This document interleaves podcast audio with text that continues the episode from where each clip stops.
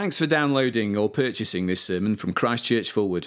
To find out more, visit forward church dot co dot U K or join us on Sundays. I'll be reading today two parts of Hebrews eleven and the beginning of chapter twelve. Now faith is confidence in what we hope for and assurance about what we do not see. This is what the ancients were commended for. By faith we understand that the universe was formed at God's command, so that what is seen was not made out of what is visible, what was visible. By faith Abel brought God a better offering than Cain did. By faith he was commended as righteous when God spoke well of his offerings. And by faith Abel still speaks, even though he is dead. By faith Enoch was taken from this life, so that he did not experience death. He could not be found because God had taken him away. For before he was taken, he was commended as one who pleased God. And without faith, it is impossible to please God, because anyone who comes to him must believe that he exists and that he rewards those who earnestly seek him. By faith, Noah, when warned about things not yet seen, in holy fear, built an ark to save his family. By his faith, he co- by his faith he condemned the world and became heir of the of the righteousness that is in keeping with faith. Now, from verse thirty-nine onwards. These were all commended for their faith, yet none of them received what had been promised, since God had planned something better for us, so that only together with us would they be made perfect.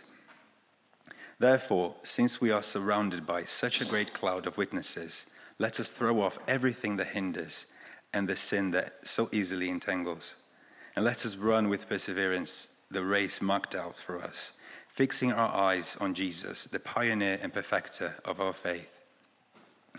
For the joy set before him, he endured the cross, scorning its shame, and sat down at the right hand of the throne of God. Consider him who endured such opposition from sinners, so that you will not grow weary and lose heart. Okay, good morning. My name is Andy, if you don't know me, and we're going to look together at the Bible, so keep that open. Uh, children, this might be a bit more than you're used to, okay? So try hard. God will help you. You can even pray in your head right now for his help. Uh, grown-ups, you might be tempted to think this is a bit beneath you or below you, but it isn't. It's still God's word. He's still speaking by his Spirit. So we'll do this together, okay? Six people are going to do this with me, so that's fantastic. Um, who here, serious question, who here likes Paddington Bear? Paddington Bear? I like Paddington Bear. My my mum really liked Paddington Bear. My children like Paddington Bear. And what's not to love about a bear who has marmalade sandwiches in his hat? But why do we really love Paddington Bear? We really love Paddington Bear because it's such a warm and wonderful story about him finding a home, about him finding a place where he belongs, a story he can be part of, like he gets welcomed in, doesn't he? And there are lots of stories that we love like that. Um, I'm sure lots of you like things like Harry Potter or like Ninjago or like we like the Wingfeather Saga in my house. Anyone? No? You should definitely buy them. They're brilliant. Um, stories where perhaps it is an actual biological family or it's a group of friends, but they, they belong and they're welcome and they they have a home together. And the guy writing this letter to the Hebrews, he's writing to Christians to say, he's going to say, keep going. That's my keep going. I'm going to have a helper to come and hold, help me hold that in a minute, but not yet. He's saying, keep on going because you belong to the family, because you uh, are part of this people. Don't turn back. Don't turn aside. Don't run off to get a marmalade sandwich out of your hat because, because you're one of us. Have a look down. If you can read, you should read. So have a look down in your Bible and find chapter ten, verse thirty-nine, and just have a look at it. Do you see? If you don't have a Bible, my good friend Sam here will run about the room. Uh, go on, Sam, go on. Go find some Bibles and just fetch them about the building. Um, if you do have a Bible, have a look at ten, verse thirty-nine. He's, but you will in a minute. Don't worry. It's fine. It's fine. I want to actually look. Phones. Sam, can we just find out if you're okay, pal? He's okay. Don't worry at home. If you're worried about Sam, he's fine. Um, have a look in ten verse thirty-nine and look. He says, we do not belong to those who shrink back and are destroyed, but we belong to those who have faith and are saved. He says, you and I, we belong to the family of those who have faith and are saved. I don't know what you had in common in your family, if it was a curly tongue or a massive nose, or, or if you're all really good looking or really tall. This family, God's family, what they have in common is faith. He says, keep on being part of this family. Keep on putting your faith in what God says. And then have a look, next verse, chapter eleven, verse one, where we began. He says, now faith is confidence in what we hope for and assurance about what we do not see. What this family has in common is faith. Okay, not flappy ears or being tall, faith. Uh, and he says, what that is, is this family likeness, the big nose we all have in common, this faith likeness, it's trusting what God has said, even if it hasn't happened yet, and even if you can't see it.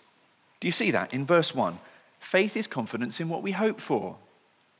Even though something hasn't happened yet, we trust what God has said about it. And faith is assurance about what we do not see. Even though we can't see some things, we believe what God has said about them. Now, that is not like believing that football is coming home. We hope football is coming home, or some of us do, some of us don't care. Um, we hope football is coming home, but we don't know, do we? Maybe it will, maybe it won't. This is a bit more like, and it's not, it's not perfect. Look, I'm going to use your parents as an illustration. Uh, we get things wrong. I'm a dad, I get things wrong. But on the whole, parents can be reliable in this regard. It's like your parents trusting them to do what they have said. When they have said, you're going to have a birthday party. Uh, so let's imagine that you're seven. Uh, for some of you, that was a while ago. Um, for some of you, you're not seven yet. And just what? Is that you down there? Yeah, some of you are seven. Hands up if you're seven. Yeah, a couple of seven-year-olds. Okay, so it'd be really easy for you to imagine. For everyone else, you have to work harder. Imagine you're seven, and soon you're going to be eight, and your parents have said, Uh, it's going to be your birthday party soon, your eighth birthday party. You're like, oh, yes, they've got form. I remember my seventh birthday party. I remember my sixth birthday, my fifth, but my, and so on. He, you know your parents have done birthday parties in the past, and also there's other evidence. Look, oh, look, they've bought the party cups. Excellent. Oh, that must mean I'm going to have a birthday. They've said, I haven't seen it yet. It's not, oh, party hats. Can I have a party hat, Paula? Thank you very much. Actually, do you know, I've got so much on my head and with my mic, I'm a bit worried that will go wrong. So, there we go. And there were all sorts of other things that your parents have... Don't forget the confetti! Paula, thank you. There's lots of evidence, isn't there, that you can trust what your parents say. You can't see the party yet. The party hasn't happened yet. But you believe what your mum and dad say about the party. That's what we're like. That's our faith likeness, okay? We trust what God has said about things that haven't happened yet. We trust what God has said about things that we can't see yet. The family likeness is faith, and this is what, verse two, the ancients were commended for. Now, don't, don't misunderstand that ancients doesn't just mean your parents. It means the people we're about to talk about in chapter eleven, okay? All of God's people all throughout history. So that's fine, isn't it? Won't take long. A quick history of all God's people since the beginning of time. That's what's happening right now. Um, and we're going to see, we're going to ask and think about what is this family faith that this family of God's people throughout history, what does this faith likeness actually look like? Uh, we're going to see, okay, that this faith likeness is putting your faith, okay, in what God says, and putting that faith into action. Putting your faith in what God has said into action. Now, I need my little helper. I went around the room, quickly checked earlier to see who had the most hands. And Tom, I believe you have two hands. Yes, no one else has more hands than two hands. So, Tom, can you come on up quickly? Just help me. Thanks, buddy. Um, and I've uh, I've got a few things that I'm going to get you to hold. So if you can come and stand. Cameraman, is here good? Come and stand here, Tom. Just right here. And then we're going to start with Abel. There you go. Can you hold up Abel? So we're going to just top, you're going to hold up the whole timeline of all the people in the Bible for me, okay? With your two hands. Um, Abel, verse four. Have a look, verse four. By faith, Abel brought God a better offering than Cain did. By faith, he was commended. God said he was righteous when God spoke well of his offerings. And by faith, Abel still speaks, even though he is dead. Abel, by faith, by the family likeness of faith, he brought God a better offering. His faith changed what he did. This is the family likeness. This is Abel. Noah, verse seven. We're going to skip through. You're not going to get everyone because he does only have two hands. Um, uh, oh, no, hang on. We've gone to Moses. I need to find Noah. Where's Noah? Oh, phew. There we go. Noah. You can hold Noah up as well, please. Have a look. Verse, verse seven. By faith, Noah, when warned about things not yet seen, in holy fear built an ark. That's a huge boat to save his family. And by his faith, he condemned the world and became heir. He was going to inherit and get Uh, heir of the righteousness that is in keeping with faith. By faith, Noah built the most enormous boat to keep the birds and animals afloat. Well, actually, if you read the Bible, it turns out to save his family, but whatever. Um, birds and animals were there too. And it must have looked daft. He must have looked like a right idiot building this big boat so far inland. But he believed the warning. He believed what God said, what he'd spoken, and he acted accordingly. This is the family likeness of faith. It's the same faith. It's the same family likeness shared by the kid at school. And at school, there's this weird kid, and he has, like, bogies all down his arm, and he doesn't look at you straight away, and he's kind of awkward, and he says rude things. And to be honest, everyone else doesn't like him, and everyone else is kind of rude about him. But this kid knows what his mum and dad say about loving people like that. This kid knows that his church family love people like that. And this kid believes what God has said. And so he invites the awkward, snotty kid to his birthday party. That's the same faith likeness. That's the same family likeness. Verse eight and nine, Abraham. Where's Abraham gone? Come on, Abraham, where are you? Oh, there we go. And he comes with his wife. So there you go. Just Abraham and Sarah, but we'll get to Sarah in a minute. Abraham... Uh, verse, verse eight, by faith, Abraham, when called to go to a place he would later receive as, in his, as his inheritance, obeyed and went, even though he didn't know where he was going. By faith, he made his home in the promised land, like a stranger in a foreign country. He lived in tents, as did Isaac and Jacob, who were heirs with him of the same promise. By faith, Abraham, when he heard God telling him to go, he went. He put it into action. He made his home in a land that wasn't his yet because God had promised it to him. He trusted God's promises. He acted on God's promises. If you read a few verses later, he did some even more crazy stuff because he absolutely trusted what God had said. And Sarah, verse eleven, have a look, verse eleven. Sarah's already there. Tom, you're fine. Um, by, and by faith, even Sarah, who was past childbearing age, was enabled to bear children. By faith, Abraham's wife Sarah miraculously was able to give birth to a child. Verse twenty-one, Jacob, I've got no idea what order I put my people in, but Jacob's in here somewhere. Where has he gone? That can be Jacob. There you go. Doesn't have his name written on him. By faith, Jacob, when he was dying... Oh, no, I do have Jacob because he's got a staff. Excellent. Give me that guy back. Thanks. Here's Jacob with his staff. The staff's quite important, you're about to see. By faith, Jacob, when he was dying... blessed each of Joseph's sons and worshipped as he leaned on top of his staff. By faith, Abraham's grandson passed the promise on to his grandchildren while he was leaning on his staff because he knew he wouldn't be staying in Egypt. He trusted that God would bring them into the land that he promised. His actions, again we see his faith likeness, what he does is governed by the fact that he trusts God will do what he has said he will do. I don't know, it's the same family likeness perhaps as the four-year-old, five-year-old, six-year-old. You got enough hands there, mate? No, okay. Maybe maybe next one, Kerry, you could come in. Next one? No, you're all right, he's all right. Later. I don't know how old the child is, but let's imagine a child who has this family likeness, and it's past their bedtime. Mum and Dad are downstairs watching T V or doing Life Min or whatever it is, and they come downstairs slowly, sheepishly, awkwardly in their pyjamas, and they come in to say sorry to Mummy and Daddy. It was me who drew the unicorn on your shirt. It wasn't my sister. Because they believe what God has said about telling the truth, about saying sorry. They believe what their parents have been telling them and reading to them in the Bible every day, because they're growing in the family likeness. It's the same faith likeness. Moses' parents. Where's Moses' parents? There you go, Moses' parents. Bonus point if you can tell me their names. Anyone?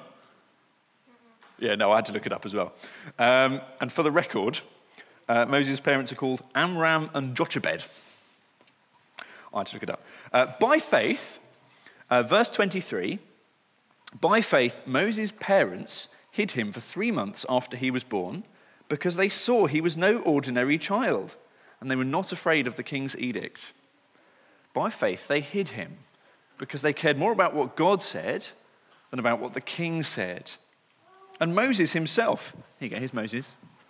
How are you doing there? Come on, Kira. Come on. Or it's going to go wrong.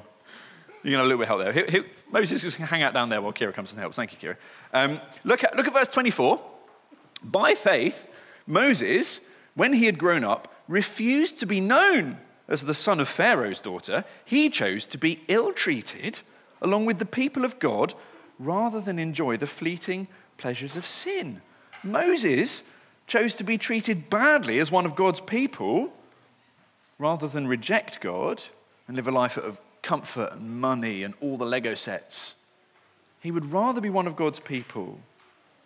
By faith, this is verse twenty-seven, by faith, Moses left Egypt not fearing the king's anger. He persevered.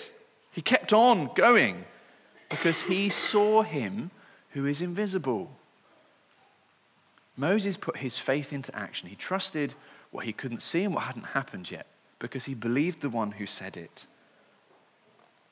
And Rahab, in verse thirty-one, by faith, Rahab, she had a very bad job. That's what that word prostitute means in verse thirty-one. Uh, because she welcomed the spies, cool story, read that with your parents later. Because she welcomed the spies, she hid them on her roof, um, was not killed with those who are disobedient. Rahab wasn't born into God's people. She wasn't sort of biologically part of the family, but she was part of the family of faith. She believed what God had said about what was going to happen, so she hid the spies and all that. She had the family likeness of faith. She put her faith into action.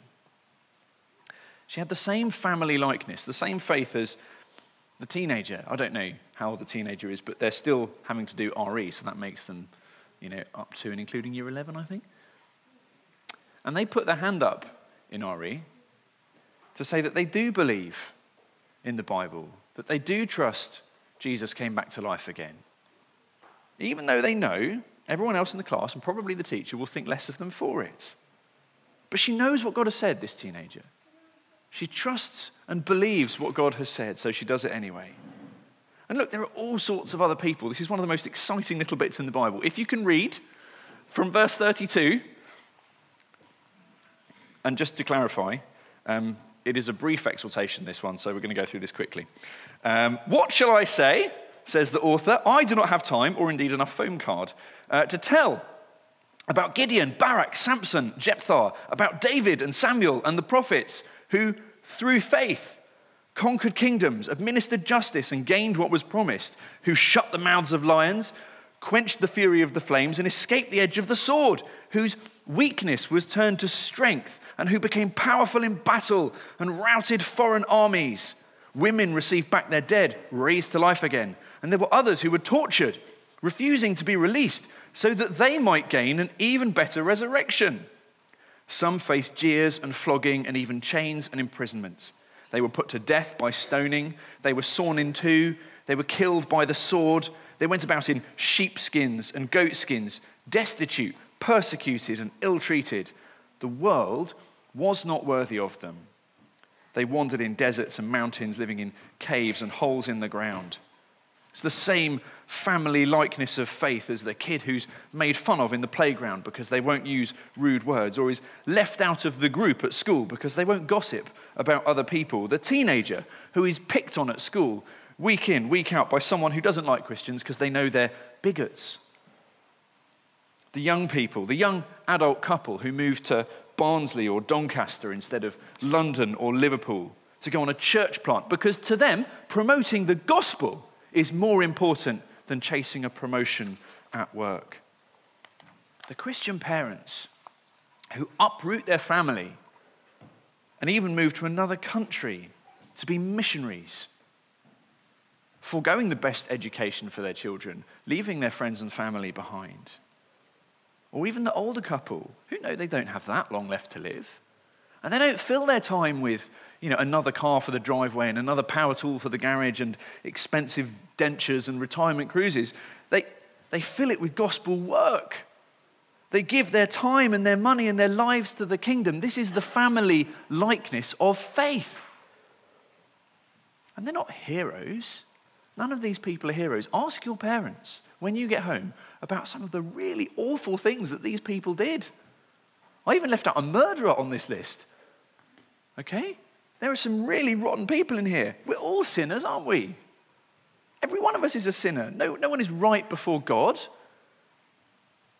But these sinners, these people, their lives were marked by faith. A faith they put into action.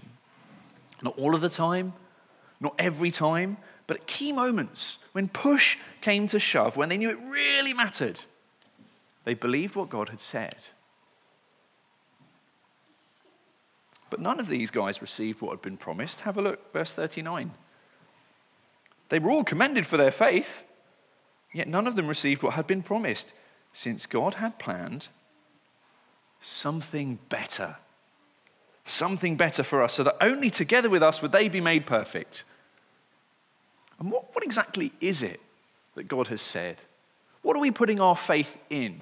Right? We've got this faith in what God has said and we're putting it into action. But what has God said? Hebrews one, one and two. Anyone? In the past, God spoke to our ancestors through the prophets many times in various ways. But in these last days, he has spoken to us by his son, Jesus. There you go. That's Jesus. You can hold that too, Kira. Thanks. Something better. Keep on putting your faith in Jesus into action. And look, twelve, verses one to three. Look down again if you can read. Listen if you can't. Therefore, since we are surrounded by such a great cloud of witnesses, let us throw off everything that hinders and the sin that so easily entangles, and let us run with perseverance the race marked out for us, fixing our eyes on Jesus, the pioneer and perfecter of faith. For the joy that was set before him, he endured the cross, scorning its shame, and sat down at the right hand of the throne of God. Consider him who endured such opposition from sinners, so that you will not grow weary and lose heart. These people are not cheering us on. That's not what it means by witnesses. They're not all looking at us living our lives and going, woohoo, you go, Andy. They are witnesses that God has given us to the life of faith, about how good God is, how he can be trusted. Fix your eyes on what God has said. Fix your eyes on Jesus. Consider him. Think about him. Daydream about him. Talk with your kids about him. Talk with your mum and dad about him. And that way, you won't grow weary and you won't give up on the family, the family of faith. This is even more exciting than Paddington finding his family. This is the one true story of all history. You've been welcomed into the family, God's family of faith. Fix your eyes on Jesus. Consider him.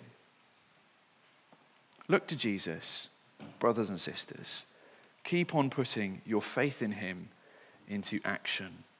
Let me pray. You did really well, kids. That was long, but you listened really well. Heavenly Father, thank you for your Son, the Lord Jesus. And we pray that you would help us to fix our eyes on him, that we would put our faith in him into action and that we would share the family likeness of all your people all throughout history. Amen.